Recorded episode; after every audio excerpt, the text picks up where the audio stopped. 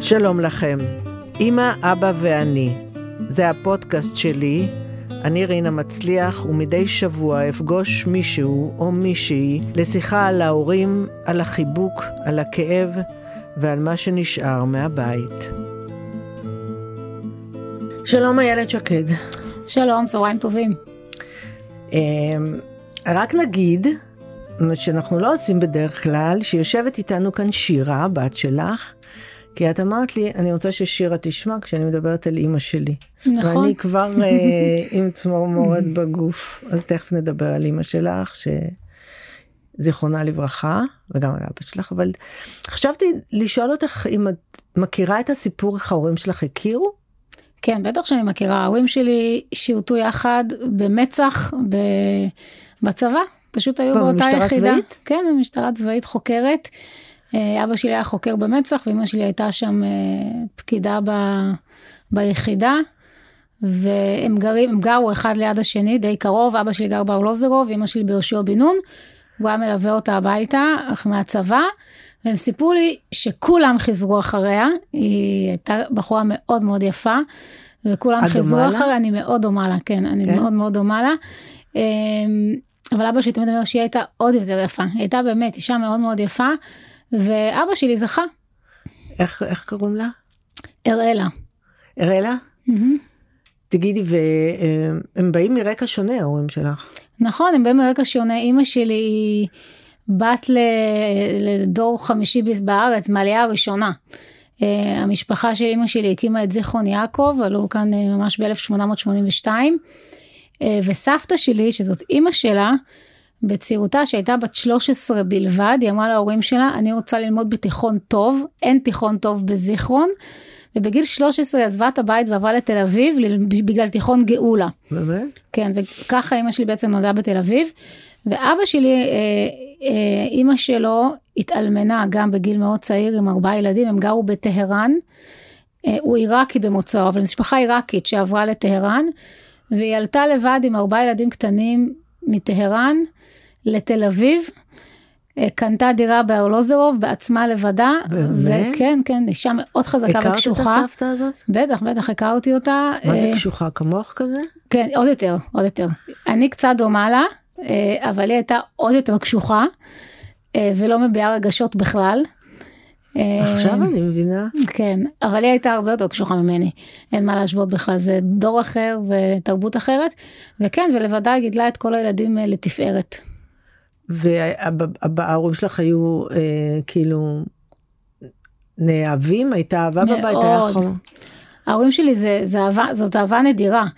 אה, הם היו זוג צמוד אחד לשני, תחשבי במונחים של היום, הם אף פעם לא נסעו לחו"ל לבד. תחשבי, היום הרי זה לא מקובל, נוסעים עם חברות, נוסעים מהעבודה, אין אצלם דבר כזה, הם לא נסעו לחו"ל לבד, הם לא יצאו בערב לבד, רק ביחד, הכל הם עשו ביחד, זה די די נדיר. אה, הייתה שם אהבה מאוד מאוד גדולה וקשר מאוד מאוד חזק, כן. תגידי, ואבא שלך הוא מהגדול- מהגדולים או מהצי- הוא הגדול? מהגדולים יותר, הש- השלישי. באמצע. אוקיי. ו- ובת כמה היית כשאימא שלך עלתה?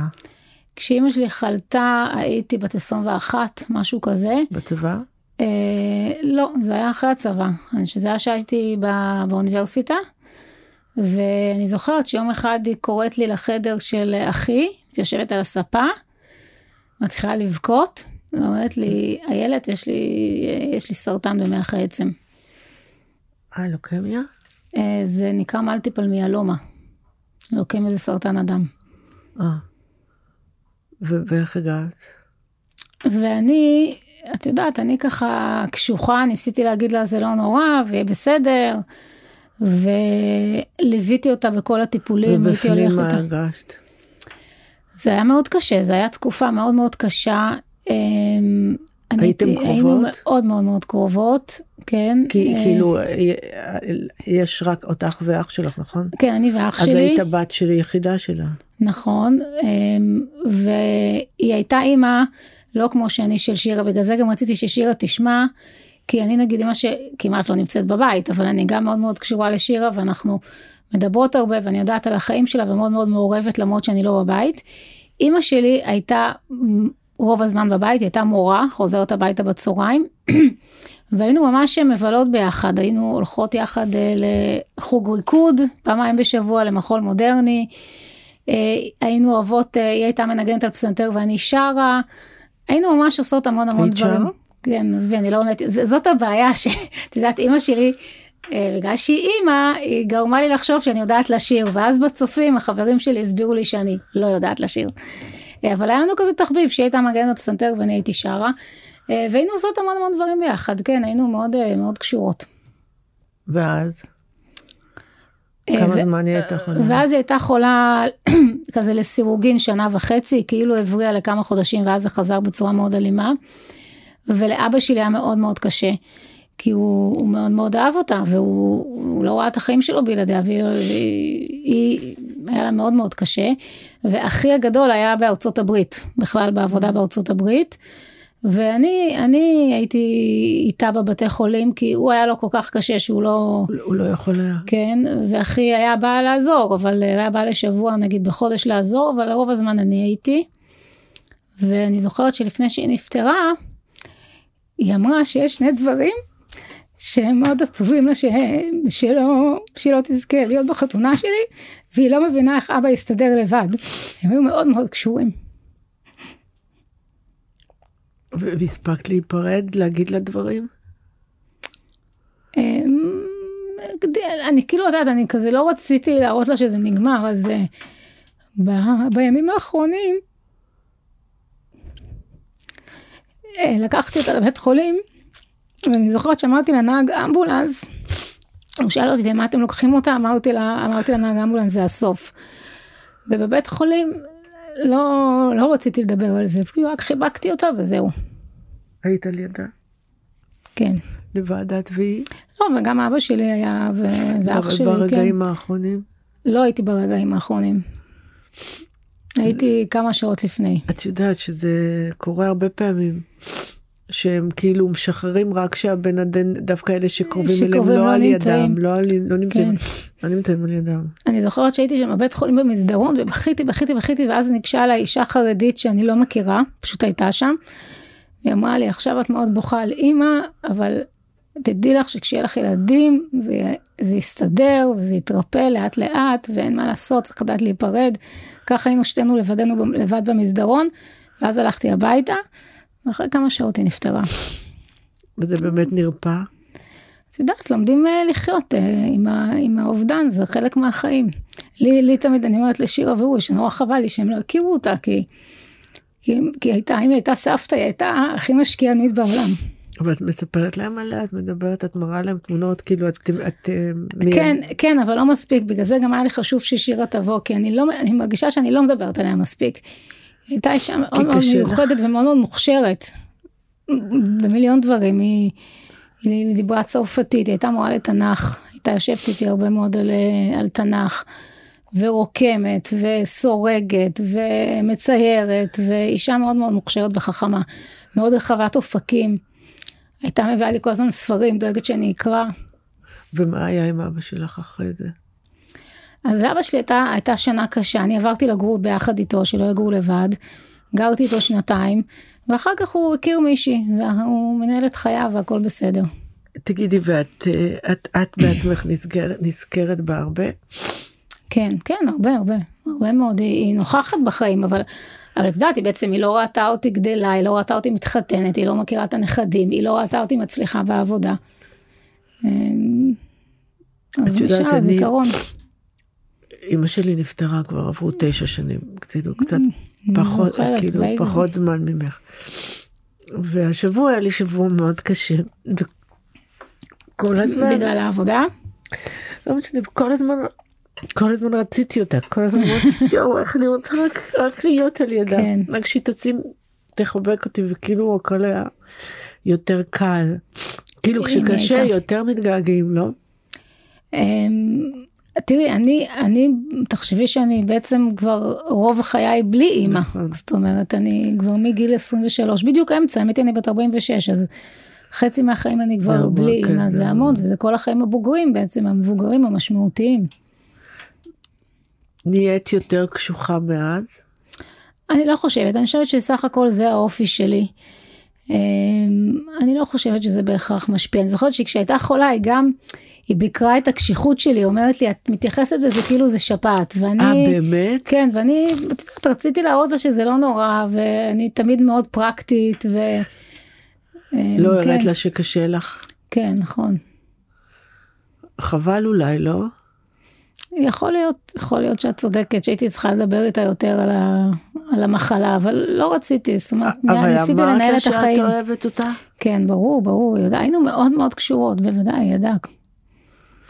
כן, ואיך עכשיו היחסים שלך עם אבא שלך?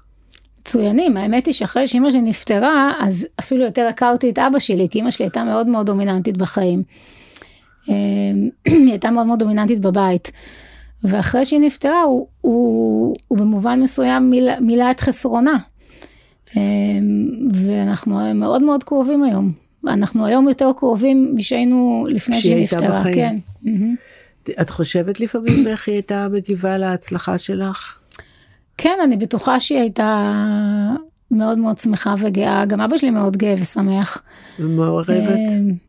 כן, אני מעריכה שהיא לא, את יודעת, לא מאוד מעורבת, אבל נותנת בוודאי עצות פה ושם. אמ, אני תמיד אומרת שאם היא הייתה עכשיו רואה אותנו, היא הייתה יותר מתפלאת שאחי נשוי באושר עם ארבעה ילדים, יש לו ארבעה ילדים, מאשר אני שרה בממשלה, כי תמיד היינו צוחקים על אחי, שהיינו דואגות שהוא לא התחתן, הוא היה הוא כזה... גדול ממך? כן, הוא גדול ממני. למה חשבת שהוא... היינו, כאילו, הוא היה כזה בתיכון, חנון כזה, ולא עניין אותו בנות, ו... אה באמת? אז היא כן. הייתה מדברת איתך עליו? כן, אז תמיד היינו דואגות שהוא יתחתן ויהיה לו ילדים כן. וזה, אז אני אומרת שאם היום הייתה רואה אותנו, הייתה יותר מתפלאת שהוא עם ארבעה ילדים, אבא מושלם, מטפל בהם מבוקר עד ערב, מאשר אני שרה. ואיך הוא עבר את הפרידה? אה, גם היה לו מאוד קשה, הוא היה בארצות הברית, הוא הקים חברת סטארט-אפ שלו, והוא היה בא פעם בחודש לשבוע לעזור לנו בטיפולים. אה, ולא אפילו היה מאוד קשה, כי אחרי שהיא נפטרה, היה צריך לחזור לבד לארצות אה, הברית, הוא נכון. היה לבדו. אני חושבת שלא אפילו היה יותר קשה ממני. הרבה מדברים איתך על, אה, על אימא שלך? על זה לא, ש- האמת לא שכמעט ולא, לא זה? יוצא, לא, כמעט ולא יוצא, כי לא. מפחדים לדבר איתך לא, על לא זה. מפחדים, את יודעת, כי את כזה. כי ביום יום לא, לא יוצא לדבר על זה. נו, ואני מדברים איתי על אמא שלי כל הזמן. היה תמיד, נכון, נכון. אצלך זה, אצלך היא מאוד מאוד נוכחת גם ביום יום. נכון. אבל את כי את כאילו משדרת כזה חוזק שלא... כן, שאל תדברו איתי. לא, לא, לא לדבר איתי ברגש. כן. אה, נכון, צודקת. זה לא, פחות. לא נמאס לך להיות ככה? לא בא לך לשחרר? אה, תראי, בבית אני משחררת, אנחנו לא נערב את שירה בדיאלוג, אבל אה, בבית אני, אני מביעה רגשות, עם חברות שלי אני אה, מביעה רגשות, אבל את יודעת, העבודה שלנו היא עבודה קשוחה מאוד, סביבה מאוד מאוד קשוחה. אה, ואני לא בהכרח רוצה, את יודעת, תמיד אנחנו גם מאוד אה, חשופים לתקשורת ולביקורת. ואני לא מרגישה איזשהו צורך ליחצן את הרגשות שלי תמיד מול אה, כל מדינת יודעת, ישראל. להיות בן אדם עם קצת יותר רגשות זה, זה אטרקטיבי. כן, יש לי, יש לי רגשות, מקרב, אני לא תמיד... זה אה, מקרב, זה מקרב. מקרב לאנשים, כאילו, כי, כי לפעמים את מייצרת ריחוק כזה. כאילו כולם כן. אמרו, כשאני עוד לא הכרתי אותך כל כך, אז כולם אמרו לי, טוב, איילת איבדה את אימא של הצעירה בגלל זה. בגלל אה, זה אני שואלת אותך. אני חושבת שזה זה האופי שלי, אני לא יודעת, יכול, קשה לי להגיד שאם היא הייתה הייתי אחרת, אבל אה, זה חלק ממי שאני. ומי שמכיר אותי טוב אז יודע גם שאני יודעת להביע רגשות ו, אה, ולהיות גם חברה טובה וגם אימא טובה. ואחרי שהיא נפטרה, הייתה לך אה, בחיים חלופה, דמות אימא אחרת? נגיד אה, ההורים של בעלך אולי? אז לא הייתה לי דמות אימא, אבל יש לי כמה נשים ככה מבוגרות שאני מאוד מאוד אוהבת. אה, קודם כל באמת אימא של בעלי, חמותי, אישה מדהימה. אני התברכתי בחמות נהדרת.